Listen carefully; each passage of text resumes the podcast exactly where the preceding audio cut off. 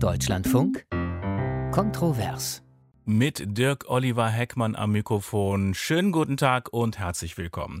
Egal, wie man dazu stehen mag, eines kann man über die Protestaktion von rund 50 Schauspielerinnen und Schauspielern und den Reaktionen darauf wohl sagen. Sie zeigen, wie aufgeheizt das politische Klima ist im zweiten Jahr der Pandemie. Unter dem ironisch gemeinten Hashtag Macht alles dicht protestierten die Künstlerinnen und Künstler rund um Jan-Josef Liefers Ende der Woche gegen die Pandemiepolitik von Bund und Ländern, gegen den monatelangen Lockdown, der auch ihre Branche hart trifft, gegen angebliche Panikmache durch Regierung und Medien. Kritiker warfen den Beteiligten vor, sie verbreiteten Narrative, die Rechtspopulisten, Querdenker und Rechtsextreme schon lange verbreiten. Applaus kam von der AfD, vom ehemaligen Verfassungsschutzpräsidenten Maaßen, aber auch viele andere nahmen die Aktion in Schutz und beklagten, dass man seine Meinung nicht mehr sagen könne, ohne in die rechte Ecke gestellt zu werden. Die Aktion der Schauspieler fällt genau in eine Zeit, in der die Pandemiepolitik in eine neue Phase eingetreten ist. Im Eiltempo verabschiedete der Deutsche Bundestag mit den Stimmen von Union und SPD die sogenannte Bundesnotbremse weil viele Bundesländer getroffene Entscheidungen nicht oder nicht wie vereinbart umsetzten, übernimmt der Bund jetzt die Regie, zumindest in den Kreisen, in denen der sogenannte Inzidenzwert drei Tage lang über 100 liegt. Inklusive nächtliche Ausgangsbeschränkungen, die Schulen wechseln in den Distanzunterricht ab einer Inzidenz von 165. Die Konzentration allein auf die sogenannte Inzidenz sorgt für massive Kritik. Auch die Grenzwerte erscheinen vielen als willkürlich. Vor allem die sogenannte Ausgangsbeschränkung wird von vielen als unerträgliche Freiheitsbeschränkung angesehen, was die höchsten deutschen Gerichte noch beschäftigen wird.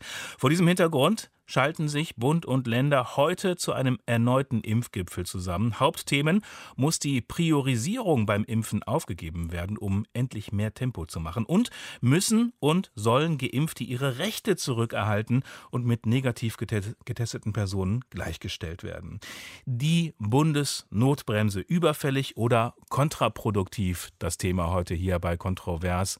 Eine Menge Stoff also inhaltlich. Ich möchte Ihnen zunächst unsere Gäste vorstellen. In alphabetischer Reihenfolge ist das Michael Frieser von der CSU. Er ist Justiziar der CDU-CSU-Bundestagsfraktion und ist uns aus Nürnberg zugeschaltet. Schönen guten Tag, grüß Gott. Einen wunderschönen guten Tag aus Nürnberg. Telefonisch zugeschaltet Kirsten Kappert-Gonter von Bündnis 90 Die Grünen. Sie ist gesundheitspolitische Sprecherin und Obfrau im Gesundheitsausschuss des Deutschen Bundestags. Außerdem ist sie Fachärztin für Psychiatrie und Psychotherapie. Schönen guten Tag, Frau Kappert-Gonter, auch Ihnen. Herzlich willkommen. Moin aus Bremen. Dann, last but not least, aus Göttingen zugeschaltet Konstantin Kuhle von der FDP und deren innenpolitischer Sprecher im Deutschen Bundestag. Hallo, Herr Kuhle. Guten Morgen in die Runde. Heute früh waren unsere Anrufbeantworter wie immer schon geschaltet und da haben uns eine Menge Anrufe erreicht. Heiko Rentschler aus Aulendorf. Meiner Meinung nach ist die Notbremse überfällig, aber auch nur deshalb, weil unsere Regierung es verschlafen hat, frühzeitig geeignete Maßnahmen zu ergreifen. Dazu ist die Notbremse gespickt von Placebo-Maßnahmen, wie beispielsweise der Ausgangssperre der nächtlichen. Mischa Garcia, ich wohne in Hamburg. Unabhängig von den Zielen, die die heutige Bundesregierung hat, hat diese Bundesnotbremse in meinen Augen folgende fatale Wirkung. Sie macht die Politikverdrossenheit nur noch stärker, was eine Zuwanderung zu den unerwünschten Parteien, wie zum Beispiel AfD oder sonstige rechtsradikale Parteien, betrifft. Es geht nicht darum, unsere Freiheit zu beschränken, sondern es geht darum, uns davor zu retten, dass wir alle sterben.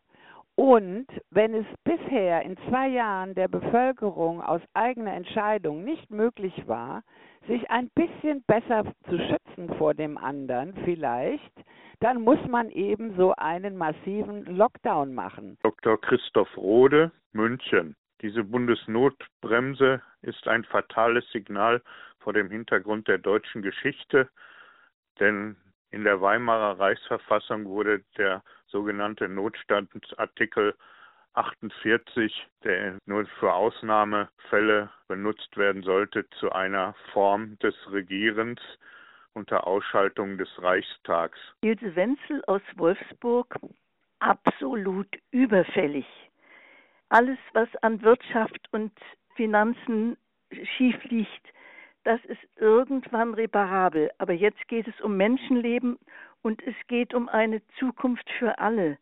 Und die soll sich bald wieder erhellen können. Das ist nur möglich bei absolut starkem Lockdown. Also sehr geteilte Meinungen heute Morgen hier im Deutschlandfunk unser, unter unseren Hörerinnen und Hörern zur sogenannten Bundesnotbremse.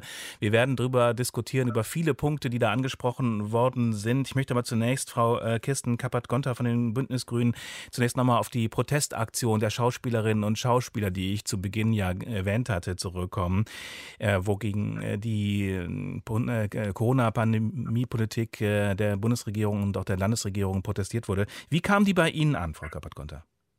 Ich halte diese Protest, den Protest in dieser Form für wirklich höchst problematisch. Ich halte ihn für zynisch angesichts der vielen, vielen Menschen, die sterben und auch angesichts derer, die gerade jüngere ja ähm, Long-Covid-Verläufe haben, was dennoch richtig ist, ist, dass wir gucken müssen, wie wir künftig Kunst und Kultur einen höheren Stellenwert in unserer ähm, Gesellschaft geben und wie es auch möglich wird, dass bald wieder Kunst und Kultur ähm, stärker möglich wird. Aber das wird nicht möglich, indem wir jetzt ähm, Maßnahmen ähm, zu gering schaffen, sondern indem wir jetzt sagen, jetzt Konsequenz eine, also Maßnahmen, die geeignet sind, die Inzidenzen wirklich zu senken. Das gibt Akzeptanz, das gibt Perspektive und dann kann man, wenn die Inzidenzen deutlich deutlich runter sind, auch deutlich unter 100 runter sind, dann können wir darüber nachdenken, wie wir langsam wieder öffnen. Das, sagen, das ist Ihre Meinung. Sie sagen problematisch, äh, zynisch, aber ist es nicht auch das Recht von äh, Bundesbürgern, darauf hinzuweisen in einer Aktion, in einer zugegebenerweise äh, umstrittenen Aktion, ähm, darauf hinzuweisen, dass man die Maßnahmen für übertrieben hält? Jeder hat das Recht, genau das zu sagen, auch die Künstlerinnen und Künstler. Aber es ist natürlich wünschenswert, dass gerade auch Menschen, die wissen, wie wichtig Kunst und Kultur ist, die ihre schauspielerischen Potenziale dafür einsetzen, ähm, darüber nachzudenken, dass sie da ähm, das angemessene Maß halten. Und das war aus meiner Sicht hier nicht gegeben, sondern wenn, wäre es notwendig gewesen, ähm, darauf hinzuweisen, wie wichtig Maßnahmen sind und wie gleichzeitig wichtig Kunst und Kultur ist. Und das ist hier verschwommen. Von daher glaube ich, und es haben ja auch einige der Schauspielenden gesagt, die distanzieren sich inzwischen schon von dieser Maßnahme, dass da im Vorfeld nicht ähm, wirklich antizipiert wurde, in welche Richtung diese ähm, Aktion ging. Mhm. Michael Frieser von der CSU, deren Justiziar in der Bundestagsfraktion. Wie kam die Aktion bei Ihnen an? Da halte ich es mit Kurt Tucholsky. Was darf die Satire? Die Satire darf mal alles. Sie darf sogar auf die Falschen schimpfen. Es muss die Politik aushalten, keine Frage. Nur Zynismus an dieser Stelle ist wirklich das falsche Rezept. Es verunsichert die Menschen weiter und man muss schon deutlich sagen, dass das äh, richtige Mittel an dieser Stelle halt leider Gottes total verfehlt wurde. Ich finde den Ansatz in Ordnung, sich mit solchen Dingen kritisch auseinanderzusetzen. Ich vermisse allerdings in einer gewissen Weise auch äh, eine konstruktive Antwort. Was gar nicht geht, ist dann sofort nach Maßnahmen und Auftrittsverboten zu rufen. Das nährt nur den Gedanken, ähm, dass man in Deutschland seine Meinung nicht frei sagen darf. Diese Aktion hat gezeigt, man darf, man muss, man soll seine Meinung frei sagen. Aber man hat man auch entsprechende Konsequenzen äh, zu tragen dann. Äh, Sekunde, man darf sich allerdings dann nicht darüber beschweren, wenn Menschen auch darauf reagieren. Und wer in dieser Frage nicht äh, davon ausgegangen ist, dass eben auch Beifall von der falschen Seite kommt, der ist eben sich gegenüber und der Öffentlichkeit gegenüber nicht ehrlich. Und deshalb kann ich nur sagen, Herrschaften, überlegt es euch bitte ein bisschen vorher. Äh, ich freue mich sehr über den Beitrag von Nora Tschirner, die sprach mir absolut aus dem Herzen. Die Schauspielerin, die sich dagegen langweilig. ausgesprochen hat, ja. Mhm. Ich finde find ich ein bisschen langweilig geworden, wohl im Brandenburger Landhaus. Es sind ja alles relativ bekannte Autoren. Die Tausenden von Schauspielern, denen wirklich die Existenz weggebrochen ist, denen wurde damit nicht geholfen. Deshalb fand ich die Aktion äußerst fraglich, aber auch damit muss die Politik umgehen. Aber viele haben trotzdem ein Unwohlsein und äh, bemerken, kritisieren, äh, dass man hier in dieser aufgeheizten äh, Stimmung in Deutschland keine abweichende Meinung mehr äußern kann, ohne dass ein absoluter Shitstorm über einen hereinbricht. Äh, Konstantin Kuhle von der FDP, in, deren innenpolitischer Sprecher, welche Haltung haben Sie dazu? Also ich glaube nicht, dass Kunst und Kultur in der Gesellschaft die Aufgabe haben, möglichst bequem zu sein. Und wenn dann einzelne Schauspielerinnen und Schauspieler Videos aufnehmen, um über die Situation der Kultur, des Theaters, der Kunst zu sprechen, dann ist das nicht nur legitim, sondern dann trägt das dazu bei, dass eine Branche sichtbar ist, die in den letzten Monaten wirklich sehr stark gelitten hat unter den Einschränkungen der Pandemie. Ich fand nicht jedes Video glücklich, äh, insbesondere wenn es darum geht, ähm, äh, dass man irgendwie seine Meinung nicht mehr sagen äh, dürfe und das dann in einem langen Video ins Internet stellt, dann, dann ist das unglücklich. Ich fand aber andere Videos sehr gelungen. Ja, ich äh, erinnere an das Video mhm. von Frau Dubois beispielsweise, die, äh, wie ich finde, sehr klug und sehr ironisch aufgegriffen hat, dass es jetzt nach über einem Jahr schon in Deutschland Menschen gibt, die ihr Lebensglück darüber definieren, die Regeleinhaltung äh, anderer Menschen zu kontrollieren und auf ihrem Balkon stehen und beobachten, ähm, äh, wie und wer sich äh, an welche Corona-Regeln hält. Und dass es einen Ermüdungseffekt in der Gesellschaft gibt, der auch damit zusammenhängt, dass die Politik alle zwei, drei Wochen eine neue Sau durchs Dorf treibt. Das wird ja wohl äh, niemand ernsthaft bestreiten können. Und deswegen ist mir wichtig, es gibt in dieser ganzen Corona-Debatte nicht nur Zero Covid auf der einen Seite und Querdenker auf der anderen Seite, sondern es gibt auch Menschen, die nach über einem Jahr äh, große Schwierigkeiten haben im persönlichen, im beruflichen ähm, und im privaten Bereich. Aber, und da finde ich, mhm. ist die Aktion ein Beitrag. Okay, aber war das Problem nicht dieser Aktion vor allem, dass äh, in vielen dieser Videos die These verbreitet wurde, dass Politik und Medien, dass die Regierung absichtlich Panik verbreitet, um bestimmte Maßnahmen umzusetzen, dass in den Medien äh, kein Diskurs stattfindet, dass es da äh, keine abweichenden Meinungen äh, zu hören und zu lesen sind und dass eben diese Argumentation sehr nah an der, an der Reichsbürger-Argumentation oder Querdenken-Argumentation dran ist. Frau Kappert-Gonter von Bündnis 90 Die Grünen vielleicht nochmal dazu. Ja, absolut, weil es stimmt ja auch nicht. Ja. Wir haben eine Vielstimmigkeit und auch Herr Liefers kann in jeden Bahnhofskiosk gehen und ähm, Zeitungen und Zeitschriften von dem einen bis zum anderen Spektrum erwerben und lesen. Und auch glücklicherweise in unseren Medien haben wir ja eine große Heterogenität. Auch in der Politik haben wir, wer die Debatten sich anguckt, also einen Schlagabtausch zwischen Argumenten, wie ich finde, zum Teil auch sehr validen Argumenten was aber ähm, stimmt, ist, dass wir in einer sehr, sehr angespannten Situation sind, was die ähm, Inzidenzwerte anbelangt. Menschen sterben, Menschen erkranken schwer. Die in der, auf den Intensivstationen, aber nicht nur auf den Intensivstationen haben wir eine ähm, sehr, sehr angespannte Situation. Menschen sagen, sie ähm, können es kaum aushalten, dann noch zu arbeiten. Und wenn dann solche ähm, Aktionen kommen, die diese Differenzierung nicht aufgreifen, dann ist es tatsächlich problematisch, weil das Medien darüber berichten, dass die Lage ernst ist. Das halte ich für absolut angemessen. Also die Lage ist ernst. Ich denke mal, äh, auf, den, äh, auf diesen äh, Konsens können wir uns einigen hier in der Runde, wenn man sich die Entwicklung der Infektionszahlen und auch äh, die Situation auf den Intensivstationen in Deutschland eben anschaut. Jetzt also die Bundesnotbremse, die seit Samstag also in Kraft ist, die im Eiltempo durch den Bundestag gebracht worden ist. Äh, Michael Frieser von der CSU, wie froh sind Sie vor dem Hintergrund der aktuellen Lage, dass diese Bundesnotbremse jetzt existiert? Wir haben einen sehr weiten Weg hinter uns. Äh, und wie Sie richtig sagen, es ist eine Notbremse. Sie ist eingebettet in die Maßnahmen, die wir nicht nur das ganze vergangene Jahr, sondern vor allem auch im Herbst durch die Neufassung des Bundesinfektionsschutzgesetzes, des Bevölkerungsschutzes vorgelegt haben. Die Länder hatten alle Chance und haben sie übrigens immer noch, alle aus ihrer Sichtweise geeigneten Maßnahmen zu ergreifen. Dass wir jetzt bundeseinheitlich reagieren, ist der Tatsache geschuldet, dass sich die Ministerpräsidenten nicht auf diese Notbremse einigen konnten. Und da war der Vorwurf Flickenteppich in ganz Deutschland nicht mehr nachvollziehbar. Das schadet der Akzeptanz. Und deshalb ist es notwendig, an einer Stelle, wenn einheitlich wirklich ein Wert, den die Wissenschaft ja auch vordefiniert, deutlich überschritten ist, dann müssen einheitliche Maßnahmen tatsächlich ergriffen werden.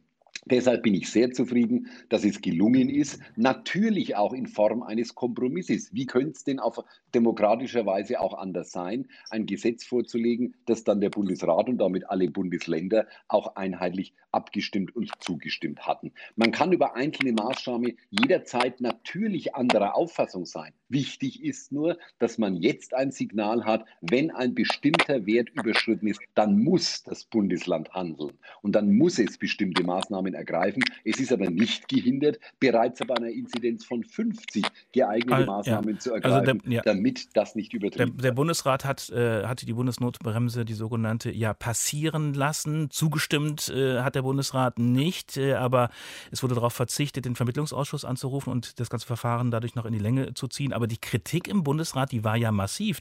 Ministerpräsident Weil aus Niedersachsen äh, sagte, das sei überflüssig, aber auch unschädlich. Ministerpräsidentin Schwesig äh, sprach von einem schweren Konstruktionsmangel, weil die Bremse, die halte nicht, was sie verspreche. Und man werde es nicht umsetzen, weil man in Mecklenburg-Vorpommern sowieso schon strengere Regeln habe. Und Ministerpräsident Haseloff aus Sachsen-Anhalt, der sprach sogar von einem Tiefpunkt des föderalen Systems. Und trotzdem hat der Bundesrat äh, die Bundesnotbremse passieren lassen. Wie passt das zusammen, Konstantin Kuhle von der FDP? Also mir scheint, dass die Ermüdungseffekte, die es in allen Teilen der Gesellschaft gibt, auch äh, die Ministerpräsidenten und Ministerpräsidentinnen erreicht haben. Ich will vielleicht mal so sagen, diese Bundesnotbremse ist ja ein gesetzgeberischer Akt, mit dem unheimlich viele Erwartungen verbunden sind. Wir haben gerade schon ausführlich beschrieben, wie schwierig die Situation auf den Intensivstationen ist. Wir haben eine Entwicklung, bei der auch wöchentlich über neue Mutationen zu lesen und zu hören ist. Ähm, und wir haben eine Situation, wo ähm, das Impfen nicht so voranschreitet, wie es eigentlich erforderlich wäre. Und in dieser Situation den Eindruck zu erwecken, mit einem gesetzgeberischen Akt, nämlich dieser Bundesnotbremse, würde man das alles lösen, finde ich persönlich falsch. Wer Diese tut das? Notbremse, Ach, das macht die Große Koalition insbesondere. Mhm. Und, äh, Nein, das tut sie nicht, Herr Kohle, bitte. Also, Herr Frieser, da würde ich gerne, das würde ich gerne ein bisschen ausführen. Ähm, ähm, Angela Merkel hat kürzlich erst, ich glaube in der letzten Woche, ganz, ganz eindeutig gesagt, also kein Land ist durch die dritte Welle gekommen ohne einen ohne Ausgangsbeschränkungen, ohne die Maßnahmen, wie sie jetzt in dieser Notbremse äh, verankert recht. sind. Nein, hat sie nicht. Denn die Antwort auf die dritte Welle sind strenge Kontaktbeschränkungen, die, wie Sie es gerade richtig gesagt haben, von den Ländern auch schon verhängt werden können. Und es kann doch nicht sein, dass der oberste Verfechter von bundeseinheitlichen Regelungen, nämlich Markus Söder, jetzt als allererstes in Bayern wieder abweichende Regelungen schafft. Ich dachte, der Sinn dieser Bundesnotbremse besteht darin, dass wir endlich weg davon kommen, dass in der Ministerpräsidentenkonferenz was vereinbart wird und die Länder sich nicht daran halten. Diese Doppelzüngigkeit ist doch das Problem. Also wir sind schon mitten, wir sind, wir sind, wir sind schon mittendrin. An der Stelle muss ich als Moderator mal, der, an der Stelle muss ich an der Stelle als Moderator mal kurz die Notbremse Notbremse ziehen. Wir werden es auch gleich nochmal, äh, ich verspreche es, Herr Frieser und Frau äh, Kappert-Gonter auch, äh, wir werden darauf eingehen. Aber ich möchte zunächst mal, weil Herr Beimert schon ein bisschen in der Leitung wartet, unser Hörer aus Frankfurt am Main, ihm noch die Gelegenheit geben, kurz vor den Nachrichten noch seinen Punkt zu machen. Schönen guten Morgen, Herr Beimert. Ja, schönen guten Morgen, Gruß in die Runde. Äh, ich möchte gern diesen Begriff aufgreifen der Bundesnotbremse. Aus meiner Sicht ist es in gewisser Weise ein Etikettenschwindel wenn ich im Zug die Notbremse ziehe, dann halten alle Waggons von der Zugspitze bis zum Zugende. Dann wird sich auch keiner beschweren und da wird es gute Gründe dafür geben. Die, die Notbremse der Regierung, Merkel und Scholz, ist eine Notbremse, da wird zuerst die Mitte des Zuges abgetrennt. Im hinteren Teil sitzen bestimmte Gruppen äh, aus Deutschland. Äh, dieser Zugteil bleibt stehen.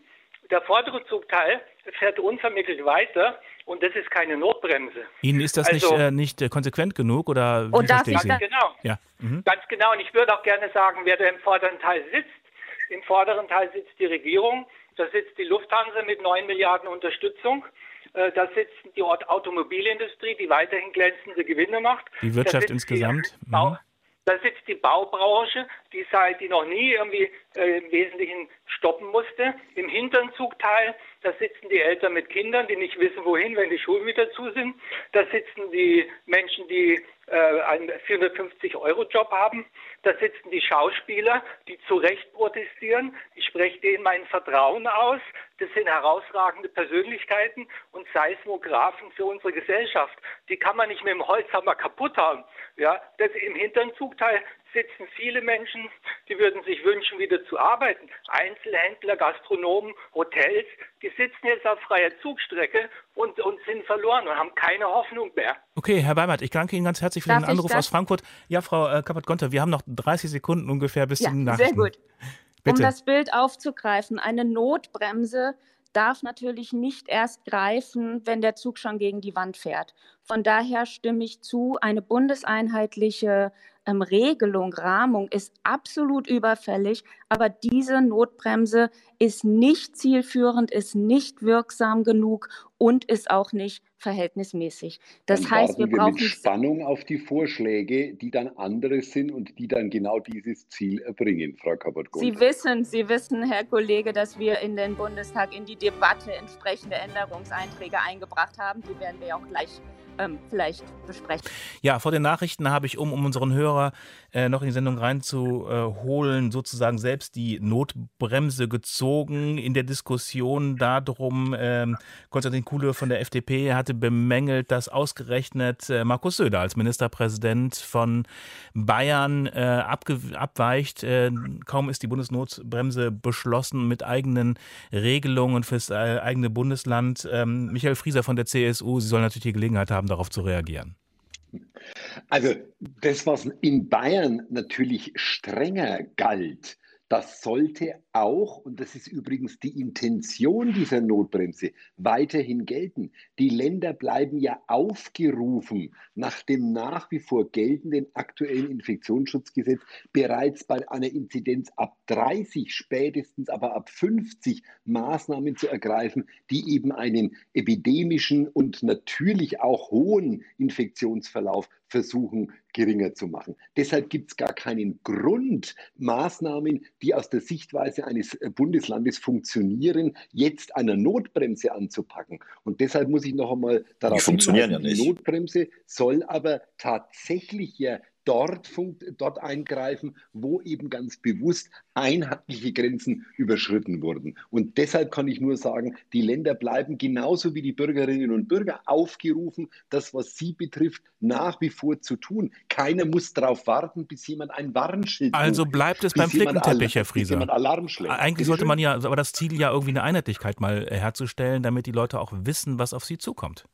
Ja, aber das ist doch genau der, der Punkt. Äh, bisher hieß es immer, wir haben einen absoluten Flickenteppich in ganz Deutschland. Heißt es jetzt, alle setzen alle Maßnahmen aus und warten auf, einem, auf einen Katalog von oben. Dann ist das nächste Argument sofort wieder, dann ist man aber nicht mehr regional flexibel. Diese Bundesnotbremse setzt lediglich einen Stopper an eine Stelle, wo eben solche regionalen Maßnahmen, solche Einzelmaßnahmen, um Infektionsgeschehen in einzelnen Landkreisen nicht mehr im Griff zu haben, deutlich nach oben hin zu begrenzen. Und die Frage der Funktionsfähigkeit, das ist natürlich ein Blick in die Glaskugel. Ich finde es ganz interessant, dass jetzt jeder behauptet, das kann nicht funktionieren. Die Frage ist, man muss es eben funktionieren lassen, damit man am Ende auch beurteilen kann, hat es denn seinen Zweck erfüllt oder nicht. Wir werden da gleich noch weiter drauf eingehen. Ich, Frau äh, Kappert-Gonter, ich würde aber ganz gerne unseren nächsten Ja. Hörer mit reinholen zunächst und äh, Ihnen vielleicht noch zwei, drei E-Mails auch äh, zu Gehör äh, geben. Philipp Behrens hat uns geschrieben,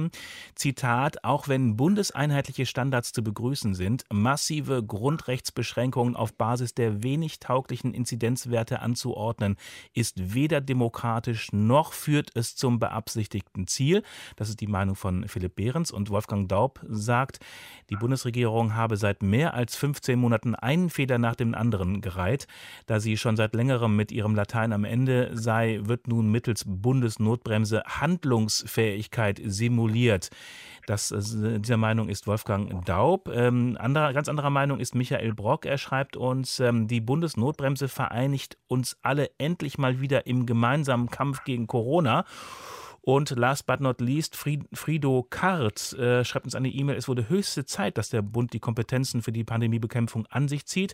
Über die Inhalte lässt sich äh, freilich diskutieren und genau dies tun die dafür vorgesehenen Gremien und Akteure, Regierung und Parlamentarierinnen, Fraktionen und Parteispitzen.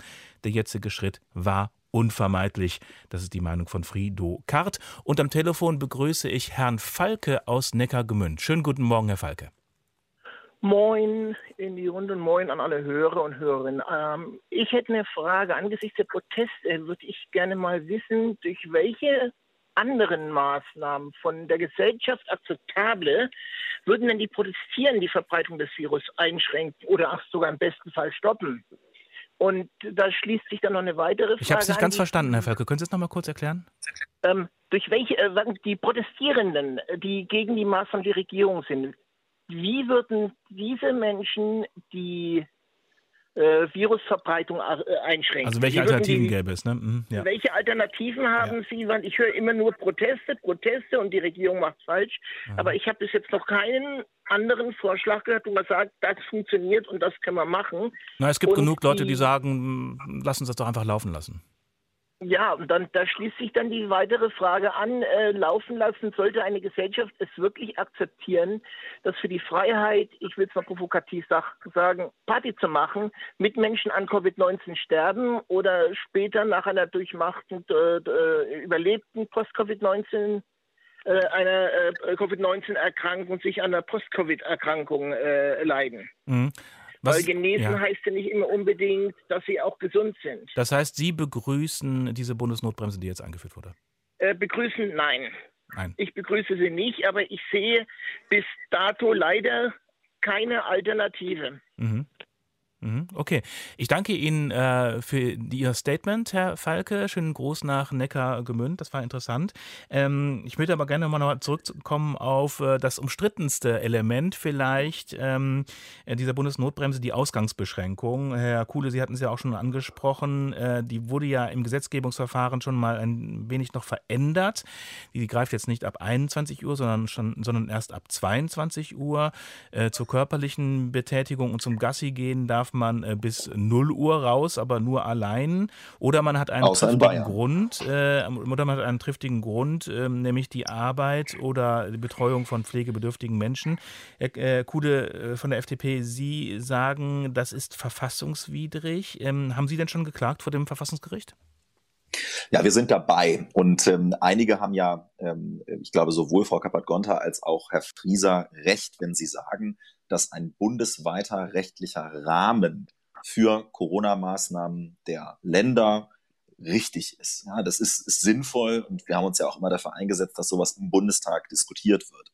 Wenn man aber einen bundesweiten Rahmen schafft, dann muss der für Klarheit, für Verlässlichkeit und für Rechtssicherheit sorgen. Das Problem ist, dass diese Bundesnotbremse aber das Gegenteil tut, weil dort Ausgangsbeschränkungen drinstehen, die in hohem Maße zweifelhaft sind, ob sie geeignet sind, ob sie wirklich erforderlich sind und ob sie angesichts der Freiheitseinschränkungen angemessen sind. Und ähm, wir haben ja, ähm, ich will das nochmal aufgreifen, einen CSU-Chef, der auf dem Weg nach Berlin für bundeseinheitliche Regelungen eintritt und dann wird was vereinbart und schon auf dem Rückweg nach Nürnberg wird dann übers Interview bekannt gegeben, also Bayern weicht davon ab, die eben von Ihnen beschriebenen Erleichterungen äh, der Ausgangsbeschränkung. Also man kann noch rausgehen zwischen 22 und 24 Uhr, um zu joggen oder mal einen Spaziergang zu machen. Es gibt ja auch Leute, die in Schichtarbeit arbeiten und äh, zu der Zeit dann das erste Mal an die frische Luft äh, äh, kommen. Die gelten in Bayern nicht. Und deswegen ist diese ganze Bundesnotbremse ein Placebo. Moment. Und wir verknüpfen damit Erwartungen, die nicht gehalten werden. Und ähm, ja, ich finde auch die Anrufer haben einige sehr wichtige Punkte genannt. Die Inzidenzwerte,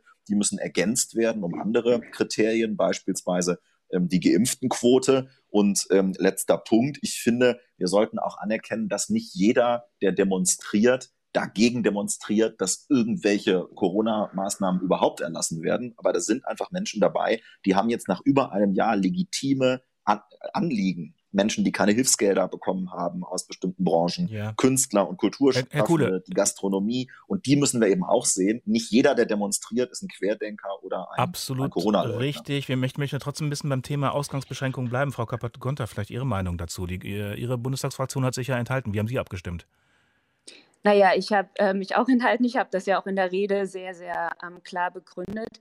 Wir haben auf der einen Seite in dieser Bundesnotbremse, also der, die bundesgesetzliche Rahmung ist überfällig. So, jetzt haben wir zu hohe Inzidenzwerte. 100 reicht nicht aus. Also wir müssen deutlich, deutlich ähm, eine Niedriginzidenzstrategie fahren. Dann haben wir die Situation, dass der Arbeitsbereich nicht ausreichend adressiert wurde und in die Verantwortung genommen wurde. Also überfällig ist FFP2-Maskenpflicht in den Betrieben, Testpflicht, nicht nur die Pflicht, das Angebot zu machen für die Arbeitnehmerinnen und Arbeitnehmer, sondern wirklich zu sagen, hier Firmen, ihr müsst eure ähm, Arbeitnehmerinnen testen und zwar mehrfach die Woche. Das dient dem Infektionsschutz und das dient auch dem Arbeitsschutz. Und die Ausgangsbeschränkung, das heißt, viele, wie stehen Sie dazu? Ja, da sind viele Bereiche einfach nicht mhm. konsequent genug geregelt. Und dann haben wir auf der anderen Seite eine verfassungsrechtlich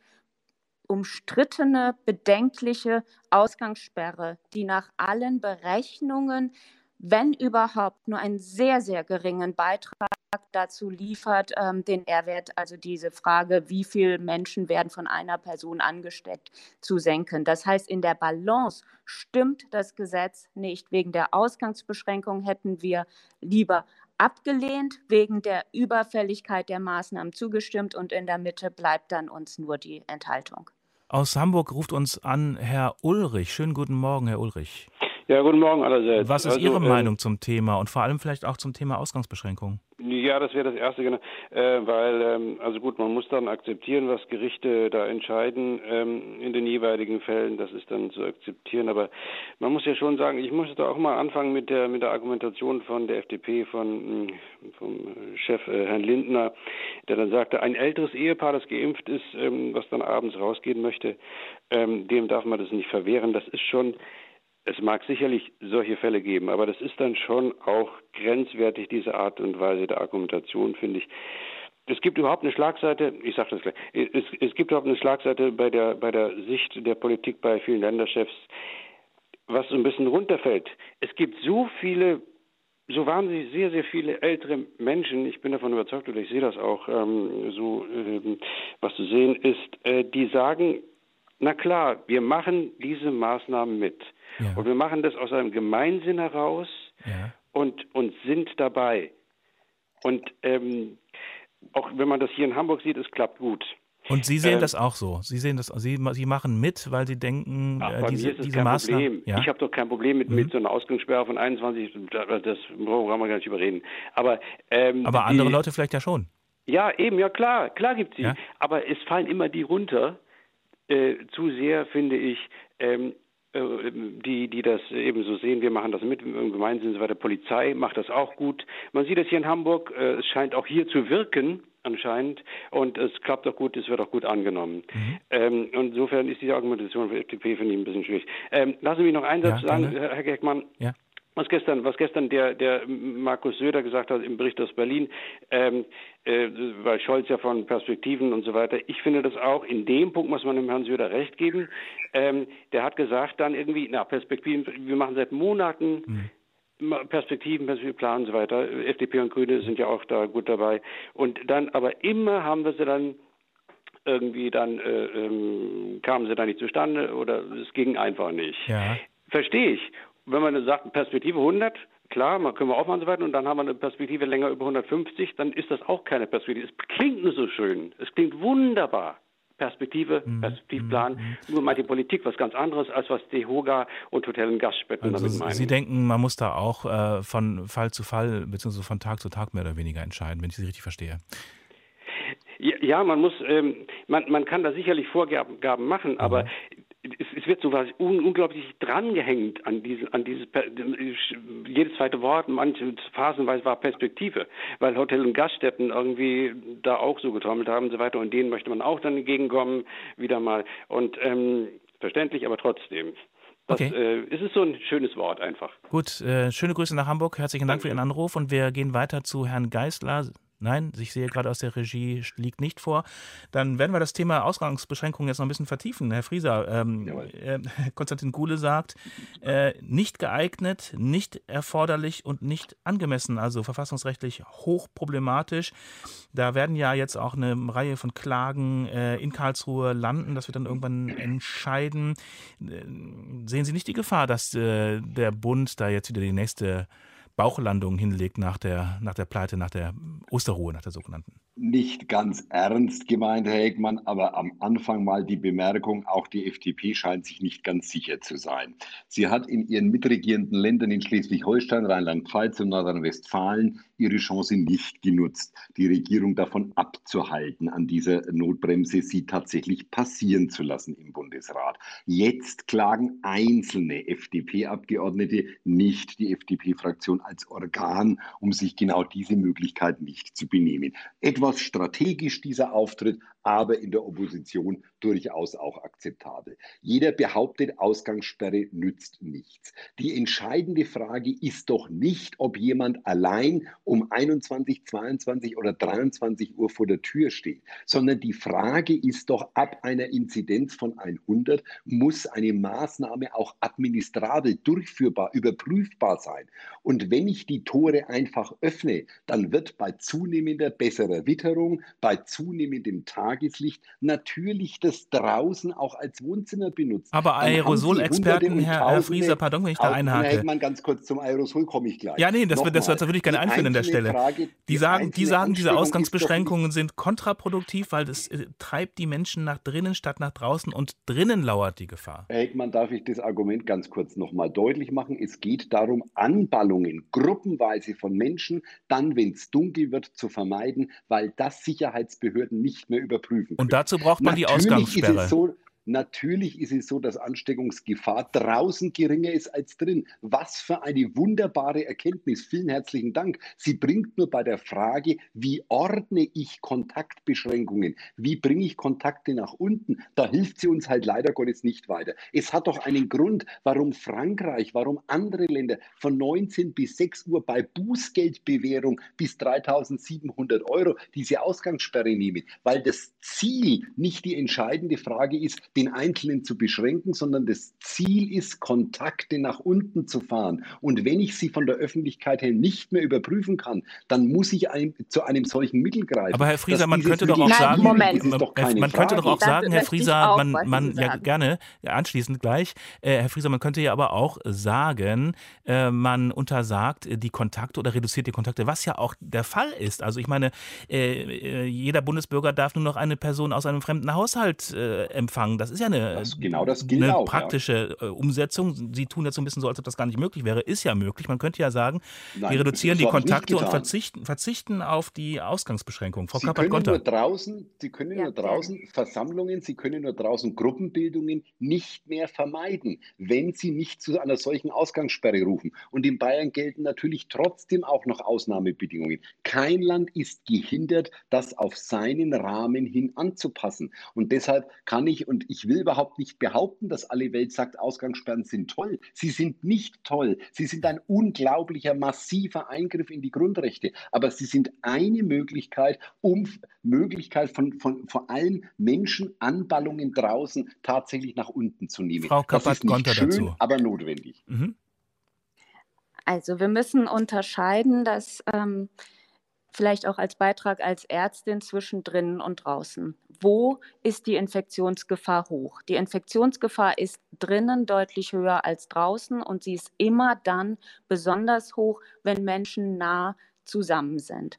Also je mehr wir nach draußen verlagern, umso besser. Und draußen muss natürlich auch der Abstand gewahrt werden. Es ist ein großer Unterschied, ob ich mit zwei Meter Abstand im lauen Lüftchen oder hier bei mir in Bremen im ähm, deutlichen Wind stehe, dann habe ich eine sehr geringe Infektionsgefahr. Wenn ich bei Windstille mir im Biergarten gegenüber sitze, nah aneinander und mich direkt anspreche, dann ist tatsächlich auch draußen gibt es eine bestehende Infektionsgefahr. Und auf diese Erkenntnis müssen natürlich die ähm, die Maßnahmen aufgebaut werden. Das heißt, es macht keinen Sinn, Menschen zu untersagen, sich draußen mit Abstand zu begegnen, und ähm, es macht Sinn, das, ähm, herz, äh, sicherzustellen, dass die Menschen sich drinnen eben nicht zusammenknubbeln. Und was passiert denn, wenn ich eine Ausgangssperre ähm, erlasse? Dann bleiben eher Menschen drinnen zusammen, weil sie da nicht so sichtbar sind. Und das ist natürlich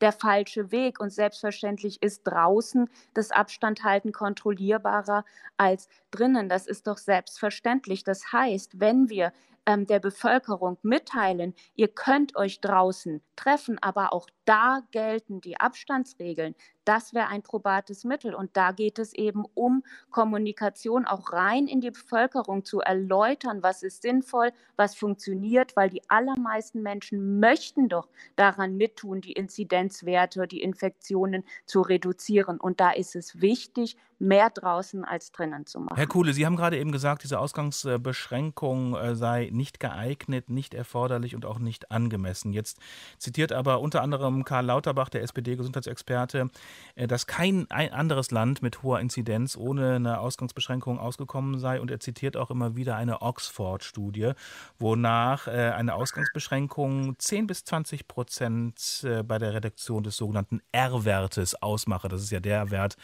der ausdrückt, ausdrückt, wie viele Menschen Infizierte anstecken. Also, ähm, die wissenschaftliche Lage scheint eine andere zu sein. Mir scheint, es liegt aber daran, dass Kontakte reduziert werden. Und da besteht ja auch eine große Einigkeit, dass die Reduktion von Kontakten dazu beiträgt, dass die dynamische Infektionsentwicklung gebremst werden kann. Wir kommen aber ins kurze Gras, wenn wir staatliche Maßnahmen auf den Weg bringen, die massiv in Grundrechte eingreifen, weil wir nicht in der Lage sind, andere staatliche Maßnahmen zu kontrollieren äh, oder durchzusetzen. Also wir machen nur deswegen Ausgangsbeschränkungen, weil Kontaktbeschränkungen an anderen Stellen oder im privaten Bereich nicht eingehalten werden, nicht äh, hinreichend nachgehalten werden, nicht kontrolliert werden. Und das kann doch nicht ernsthaft unser Ansatz bei einer so massiven Grundrechtseinschränkung sagen, dass Wie wir wollen schon Sie im Vorhinein kapitulieren. Im privaten Feld? Na, es gibt doch sehr viele Menschen, zumindest, na, also wir erleben doch im privaten Umfeld sehr, sehr stark, dass Menschen jetzt seit über einem Jahr aufeinander Acht geben, aufeinander aufpassen und sehr äh, da, darum besorgt sind, sich nicht gegenseitig anzustrengen. Da gibt's so eine und so eine, ne? Tausend Infektionen Ja, klar, aber statt, Tag? Aber statt das zu befördern und zu bestärken und das Thema Kontaktbeschränkungen ähm, in den Vordergrund zu stellen, wird jetzt Angst gemacht mit diesem Thema Ausgangsbeschränkungen. Wer- ja, wer- wer ma- wer macht die- wer macht Angst? Herr? Kuhle, das wer macht doch die Angst? Strategie. Ja, aber das ist doch genau die Strategie, die Herr Frieser gerade beschrieben hat. Die Strategie ist, wir können im Einzelnen Maßnahmen nicht durchsetzen. Wir erleben, dass äh, die Disziplin nachlässt bei den Leuten. Und deswegen muss man jetzt pauschal auch Leuten, von denen überhaupt keine Gefahr ausgeht, auch Leute, die den ganzen Tag gearbeitet haben und vielleicht einfach mal vor die Tür gehen wollen, Wie muss man Sie jetzt mit an die Maßnahmen Leute ran, Und das die Ihrer Meinung nicht. nach für die Infektionsgeschehen verantwortlich sind? Die müssen Sie auch irgendwie kontrollieren. Wo kommen die Zahlen her? Die Naja, Zahlen kommen ja überwiegend aus dem privaten Bereich. Ah, eben. Frau Genau Kappert-Gonter. Grund. Nee, ähm, also die kommen eben nicht nur aus dem privaten Bereich, sondern auch aus dem Arbeitsbereich. Und darüber haben wir jetzt ja auch schon diskutiert, dass dieses Bundes, ähm, dass die Notbremse da eine Disbalance hat, dass der Arbeitsbereich zu wenig, ähm, was den Arbeitsschutz anbelangt, ähm, in den Blick genommen wird. Und dadurch entsteht ja diese ähm, relevante ähm, Disbalance. Also Ja. FFP2-Maskenpflicht, Testpflicht, Mhm. das wirkt natürlich viel mehr als diese nächtliche Ausgangsbeschränkung. Und noch ein Wort zu den Studien, ähm, die gerade zitiert Die wurden. Oxford-Studie. Eine ja. Mhm. nächtliche Ausgangsbeschränkung in den ähm, Ländern, wo insgesamt ähm, Wirksamkeit für die Senkung der Inzidenzwerte ähm, deutlich wurde, was ja das Ziel ist, war immer in Kombination mit sehr relevanten, wirksamen anderen Maßnahmen. Das alleine ähm, wirkt sie eben ähm, absolut Aber Sie unzureichend ist und ja auch, auch nicht alleine, Frau Kappert-Gonter. Sie ist ja genau ein Baustein in mehreren Kollege, Maßnahmen. ja, Kollege Frieser, meine Kritik, dass wir die Bausteine und notwendig funktionieren würden, dass die eben in dem Gesetz viel zu wenig verankert sind.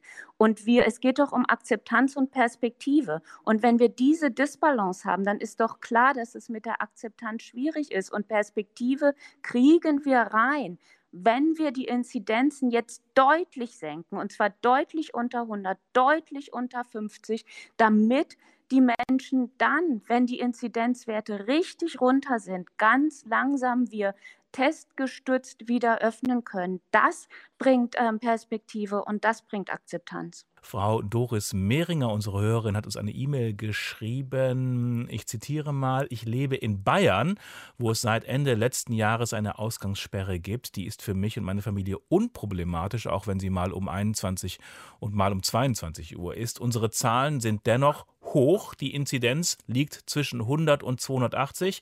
Die Schüler dürfen in Bayern erst unter 100 wieder in die Schule. Mein Enkel besucht die erste Klasse oder er nicht. Er war seit Mitte Dezember an vier Tagen in der Schule. Arbeitnehmer in Fabriken gehen auch bei 280 in die Fabrik oder das Großraumbüro. Tests gibt es jetzt für die, die vielleicht wollen.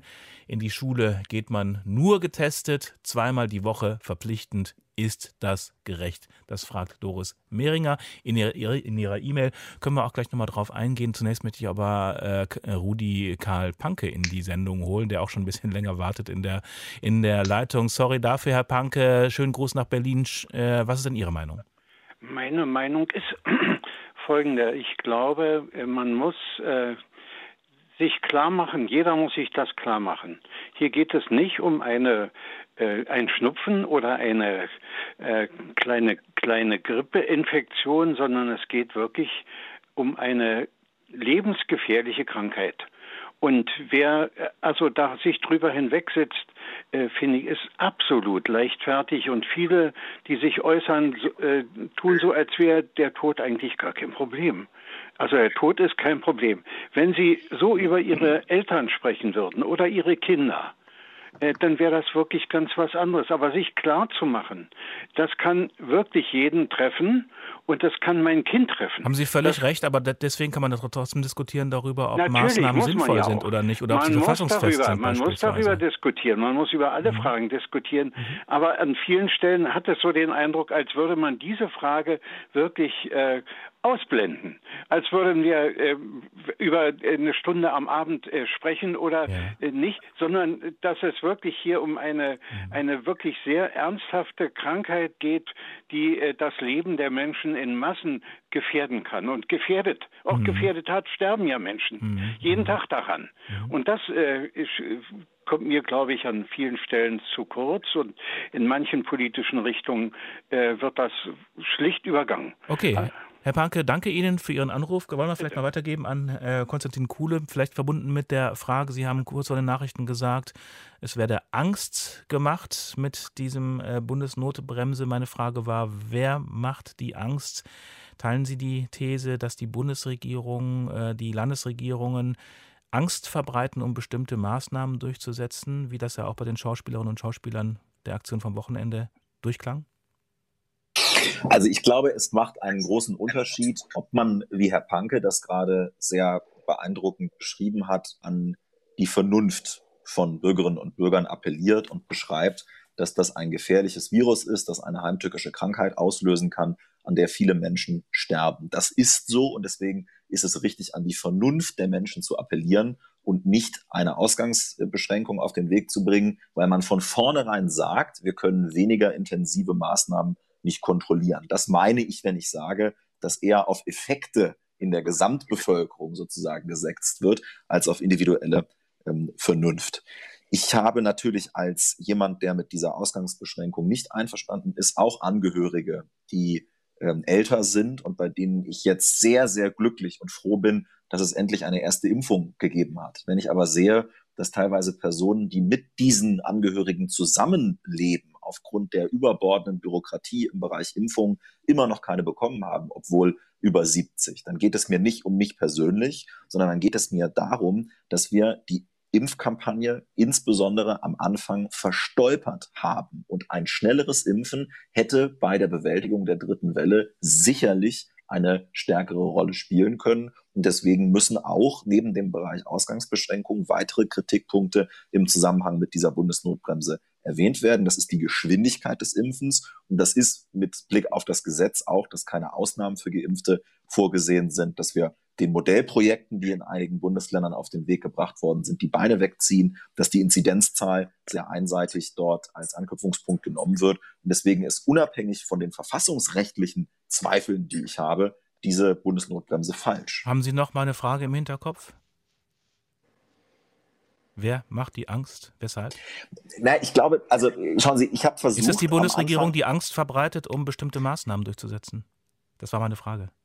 Ich finde es schwierig, das so, das so ähm, äh, zu beantworten. Aber ich habe den Eindruck, dass wir schon eine Polarisierung erleben, bei der auf der einen Seite immer mehr und immer schärfere Maßnahmen gefordert werden. Und ich empfinde schon, wenn ein, ein Karl Lauterbach beispielsweise jeden Abend wieder schärfere Maßnahmen äh, in irgendwelchen Talkshows fordert, empfinde ich es schon als, als störend, ja, für äh, die konstruktive Diskussion über die Pandemiebekämpfung, wenn da immer wieder eine Schippe draufgelegt wird und wir ähm, uns auf Panik als Ratgeber verstanden. das kann nicht der da richtige, das kann nicht der richtige, das kann nicht der richtige Ratgeber Da sein. gibt's sondern Widerspruch- wir müssen Widerspruch, auch nach ja. einem Jahr Pandemie einen kühlen Kopf Oh, bewahren. ja, ja, ja. Und es gibt nicht nur, nein, und es gibt nicht nur diejenigen, die Angst äh, äh, machen oder die keine Angst haben und irgendwelche Mavericks äh, sind, die das alles äh, glauben, ich kann das nicht treffen, sondern es gibt vor allen Dingen Menschen in der Mitte der Gesellschaft, die sich vernünftig über die Pandemie und ihre Gefahren auseinandersetzen wollen, sich darüber unterhalten wollen. Und die erreicht man nicht mit Panik, sondern mit Vernunft. Widerspruch äh, von Michael Friese Hier. und äh, Kirsten. Kappert-Gonter. Bitte, Frau Kappert- Kappert-Gonter, äh, Kappert-Gonter, Sie vielleicht zuerst.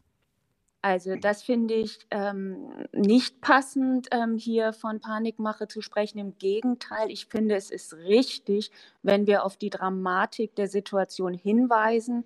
Und wer mit Pflegepersonal, wer mit Ärztinnen und Ärzten spricht, der weiß, wie dramatisch die Situation auf den Intensivstationen ist. Und wir alle wissen, die wir Kinder und Enkelkinder haben, wie sehr die Kinder ähm, darauf brennen, wieder zur Schule zu gehen, wie sehr die Künstlerinnen und Künstler endlich wieder arbeiten wollen, wie sehr der Einzelhandel am Boden liegt. Das sind alles Situationen, die wir, der, denen wir nur angemessen begegnen können, wenn wir jetzt die Inzidenzwerte richtig deutlich senken und dadurch, wenn dann die Inzidenzen runter sind, wieder Perspektive schaffen. Das ist aber die Voraussetzung und das muss man ernst nehmen. Menschen sterben. Long-Covid ist ein, ähm, eine relevante, schwere Erkrankung. Und die Mutationen stehen vor der Tür. Die Supermutation, die wir jetzt in Indien sehen, die wird natürlich auch Europa und Deutschland treffen. Das heißt, wir müssen jetzt runter mit den Inzidenzen und wir müssen das Impftempo deutlich erhöhen, sonst haben Kein wir Widerspruch. die Gefahr, sonst richtig. haben wir Ja, die doch. Gefahr, dass wir, ähm, dass wir ähm, auch Escape-Mutationen bekommen, also Mutationen, die durch ein zu geringes Impftempo ähm, getriggert werden. Und da geht es nicht um Panik, sondern es geht um Realitätssinn. Und die Realität ist, wir müssen runter mit den Herr Inzidenzwerten. Frieser, eine Minute bitte ich Sie, weil wir möchten noch auf den Impfgipfel äh, heute äh, Ja. schauen. Aber Sie möchten Dann fange ich mal ganz, schnell mit ganz dem kurz. Impfen an, mit Ja. dem Argument, was mir wirklich im Augenblick äh, ganz schön schwierig vorkommt, ist dieses leichte Kokeln der FDP, um mit den Worten von Nora Tschirner zu reden. Also selber keinen weiteren Vorschlag zu haben, wie es konstruktiv gehen könnte, aber auf der anderen Seite immer darauf hinzuweisen, man mache an irgendeiner Stelle Panik. Man kann jetzt bei Herrn Lauterbach der ein oder anderen Meinung sein, aber die entscheidende Botschaft ist, alles, was Wissenschaftler jemals an Modellen, jemals an Szenarien skizziert haben, ist eingetroffen. Deshalb ist Handeln notwendig. Ich erinnere mich gut, dass die FDP dabei war, als wir in der Tat auf einer langfristigen Ebene in Europa verhandelt haben über das Thema Impfstoff. Zu lange mit zu wenig Geldeinsatz. Wir waren alle dabei, auch die FDP, als es darum ging zu sagen, nein, wir wollen keine Notzulassung, sondern eine ordentliche Zulassung, die vier bis sechs Wochen dauert. Und das ist das Ergebnis, dass wir heute mit dem Thema Impfen hinten dran sind. Ja, das war vielleicht ein Fehler, keine Frage. Hat aber nichts mit Panikmache zu tun. Und deshalb komme ich ganz kurz zu den Inzidenzwerten. Nur Immer noch, ein, nur noch einen halben Satz, bitte.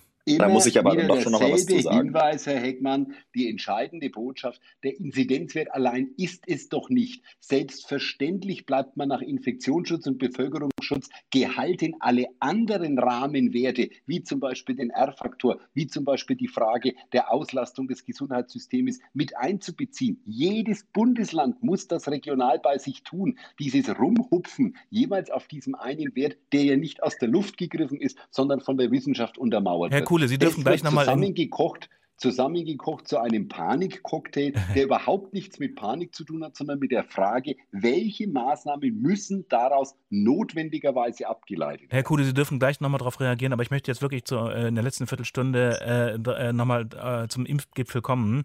Bund und Länder schalten sich ja heute zusammen. Da sind zwei Themen vor allem im Vordergrund. Die Priorisierung beim Impfstoff, bei der Impfstoffvergabe und die Rechte von Geimpften.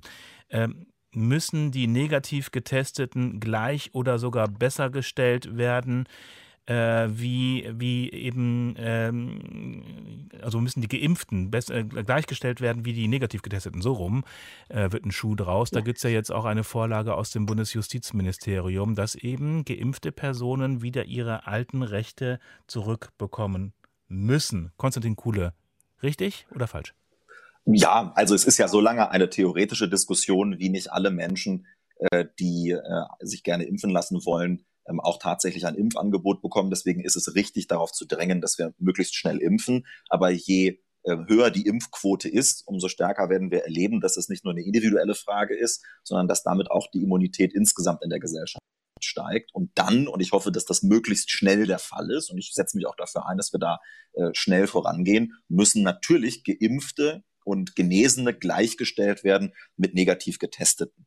Und ich will gerne den Punkt mit der Panik nochmal aufgreifen. Also nichts von dem, was Frau Kappert-Gonter gerade gesagt hat, sehe ich anders. Unbedingt ernst nehmen, was die Menschen auf den Intensivstationen, die dort jeden Tag am Ackern sind, sagen. Bin ich sehr, sehr dankbar und wir brauchen auch diesen Input, ganz wichtig. Aber wenn wir, und diese Formulierung ist mehrfach gefallen in den letzten Monaten, von der schlimmsten Krise seit dem Zweiten Weltkrieg sprechen. Ja, das ist eine Formulierung, die wir rauf und runter benutzt haben als, äh, als Politik. Und dann den Impfbeginn derartig verstolpern, dann passen die Rhetorik und das Handeln der Politik nicht zusammen. Und dann muss es auch okay sein, wenn man äh, daran appelliert, dass wir eine vernünftige Debatte in der Gesellschaft auch über Fehler, die in den letzten äh, Monaten gemacht worden sind, äh, führen und ähm, ich finde schon, dass diese Formulierung schlimmste Krise seit dem Zweiten Weltkrieg ähm, und dann kriegt man es nicht hin, Hilfsgelder ordentlich auszuzahlen, dann kriegt man es nicht hin, das Impfen schnell genug zu organisieren, dann kriegt man es nicht hin, Tests zur Verfügung zu stellen, dass das Panikmache und Angstmacherei ist. Denn wenn es so wäre, und ich glaube, da ist was dran, dann muss man sich deutlich mehr anstrengen und weniger solche Formulierungen verwenden. Aus Lörrach ruft uns an unser Hörer Andreas Blache. Wie verfolgen Sie die Dis Diskussion bis jetzt? Also wie gesagt, diese Diskussion ist für mich so, dass mir diese ganzen Maßnahmen, alles, was man bis jetzt gemacht hat, nicht weit genug geht. Und zwar, es gibt Länder, die es vorgemacht haben, wie es funktioniert. Neuseeland, Australien, das sind auch Wirtschaftsnationen. Und für mich ist es ganz klar so, für mich hätte gehört, bei vier Wochen Inkubationszeit hätte man quasi vor Weihnachten sagen müssen, ihr habt jetzt sechs Wochen Zeit, alle einzukaufen. Den Hartz-IV-Empfängern hätte man Gutscheine für vier Wochen Lebensmittel geben können. Das in ganz Europa abstimmen und aufhören mit dieser föderalistischen Flickschusterei, die jegliche Perspektive nimmt. Man hätte dann sagen müssen, am 23.12. geht ganz Europa für vier Wochen in bezahlten Urlaub. Die Parlamente, hätten das Kriegsrecht verhängen müssen. Also einen kompletten Lockdown. Aber was ist Lockdown, mit Krankenhäusern zum Beispiel? Es gibt ja Infrastruktur, die betrieben nee, werden muss. natürlich nicht. Mhm. Sie müssen natürlich die, die, die, die Krisen, also die müssen natürlich die notwendige Infrastruktur, Krankenhäuser, Ärzte, Energieversorgung, Wasserversorgung aufrechterhalten. Aber der Rest hätte zu Hause bleiben müssen. Und mit vier Wochen bezahltem Urlaub weil an Weihnachten gehen sowieso alle für zwei Wochen Urlaub, wäre der wirtschaftliche Schaden glatten Nuller und man hätte in Europa wieder eine Perspektive. Und das, was ich da höre mit Panikmache und sonst was, wir haben mittlerweile drei Millionen Tote weltweit. Das ist nicht weit weg von der spanischen Grippe. Und das ist einfach 100 Jahre ähm, neues Gesundheitssystem dazwischen. Mhm. Das dürfen wir nicht vergessen. Und deshalb geht mir das nicht weit genug. Okay. Und so dieses Herumgeeiere von dieser Politik, die wird diese Pandemie in den nächsten zwei Jahren nicht in den Griff kriegen. Und eins dürfen wir auch nicht vergessen. Letzter Selbst Satz, wenn bitte. Deutschland, ja, wenn Deutschland durchgeimpft ist, Reisen irgendwo hin ist dann immer noch nicht drin. Okay. Herr So. Blache, danke Ihnen für Ihre äh, Einschätzung aus Lörrach. Schönen Dank für diesen Eindruck. Ich möchte trotzdem zurückkommen auf den Impfgipfel, der ja heute stattfindet. Da geht es ja vor allem auch um die Frage, ob äh, Geimpfte ihre alten Rechte, ihre, ihre Rechte eben wieder zurückbekommen sollen. Frau Kappert-Gonter, Herr Frieser. Vielleicht Frau Kappert-Gonter Grund- zunächst. Sehr gerne. Grundrechte sind ja eben keine Privilegien, sondern grundlegende Rechte, die wir alle haben. Und die politische Landschaft muss begründen, wenn Grundrechte eingeschränkt werden. Und wenn diese Grundrechte, wenn die Begründung wegfällt, dann ist es natürlich klar, dass die Grundrechte auch wieder ähm, allen zur Verfügung stehen. Man muss dabei ähm, klar machen, Geimpfte, Genesene müssen gleichgestellt werden mit positiv Getesteten. Und das bedeutet dann aber nicht, dass alle aus diesen Gruppen alles ähm, tun dürfen und alle Beschränkungen wegfallen, weil wir wissen, dass sowohl bei ähm, den Schnelltests als auch bei Geimpften und Genesenen es nach wie vor ein gewisses Risiko gibt, ähm, auch Überträgerinnen von Infektionen zu sein. Das heißt, ähm, die, die, das Abstand halten, das Masken tragen, das muss für alle weiterhin gelten. Und was richtig ist, ist, dass wir das Impftempo jetzt deutlich erhöhen müssen, damit möglichst schnell möglichst viele in diesen Zustand kommen, dass bestimmte Einschränkungen, zum Beispiel Kontaktbeschränkungen im Pflegeheim für Geimpfte, für Genesene, für Getestete dann nicht mehr gelten Mhm. müssen, weil die Leute vereinsamen sonst. Michael Frieser von der CSU, was erwarten Sie sich von dem Impfgipfel Gipfel heute mit Blick auf äh, die Rechte von geimpften und genesenen Herr Personen? Heckmann, wir müssen ganz vorsichtig sein. Wir reden nicht von Privilegien. Frau Kappert-Gonter, vielen Dank. Es geht um Grundrechte. Sobald es keinen Grund mehr gibt, Einschränkungen hinzunehmen, stehen mir als Individuum diese Rechte gegen den Staat, gegen die Gesellschaft zu. Regeln, die das Thema Infektiosität, also Ansteckungsgefahr betreffen, müssen nach wie vor weiter eingehalten werden. Deshalb ist es notwendig, dass die Menschen, die tatsächlich immunisiert sind, weil geimpft oder Genesene, das auch natürlich nachweisen können und dann ihre Rechte auch wirklich wieder wahrnehmen können mit den dazugehörigen Regeln. Ich glaube, dass diese Grundlage heute auch Thema des Impfgipfels sein wird. Wir müssen vorsichtig sein, denn wir können diese Regeln nicht in Bausch und Bogen einfach abschaffen, weil wir sagen, sie sind nicht mehr notwendig. Wir können erst dann, wenn wirklich jeder ein Impfangebot hat, und ich muss mal dazu sagen, auch eine Regierung ist, ist nicht in der Lage, diesen Impfstoff einfach äh, auszudrucken, sondern wir müssen uns diesen Impfstoff beschaffen. Und ich will mal herzlichen Dank sagen an alle, ob das jetzt tatsächlich die Hausärzte sind, wo jetzt wirklich Tempo gemacht wird, ob es die Impfzentren sind. Jetzt müssen die Betriebsärzte mit ran. Wir müssen an allen Stellen, es darf keine einzige Dosis Impfstoff irgendwo liegen bleiben, sondern schauen, dass es geht. Und deshalb muss auch die Priorisierung wesentlich flexibilisiert werden. Das kann nicht sein, dass einer geimpft wird und am anderen Tag ein Impfstoff liegen bleibt oder weggeworfen wird. Ja. Aber am Ende des Tages muss klar sein, die Infektiosität besagt, die Regeln müssen eingehalten werden und die Tatsache, dass Geimpfte und Genesene tatsächlich aber ihre Rechte wieder wahrnehmen dürfen, das muss nachweisbar sein und zwar fälschungssicher. Und deshalb glaube ich, das werden auch die Regeln sein, die heute der Impfgipfel bringen wird. Die Frage ist ja, was, was bedeutet das dann praktisch? Heißt das dann, dass äh, Geimpfte oder Genesene mit einem entsprechenden Dokument äh, dann einkaufen können, die anderen eben nicht, dass sie reisen können in, quer durch Europa oder auch in der, in der Welt und sich nicht in Quarantäne begeben Wenn müssen? Heißt es, dass die, macht, das, heißt es, dass die, die Kontaktbeschränkungen die Regeln- äh, fallen für diese Heckmann, Personen? Wird die Wirtschaft Äh, ja? diese Regeln selbst geben. Dann werden Reiseunternehmen letztendlich aussortieren und werden sagen, wenn ich einen Nachweis habe über Mhm. die Immunisierung oder über das Impfen, dann kannst du reisen, der andere kann es nicht.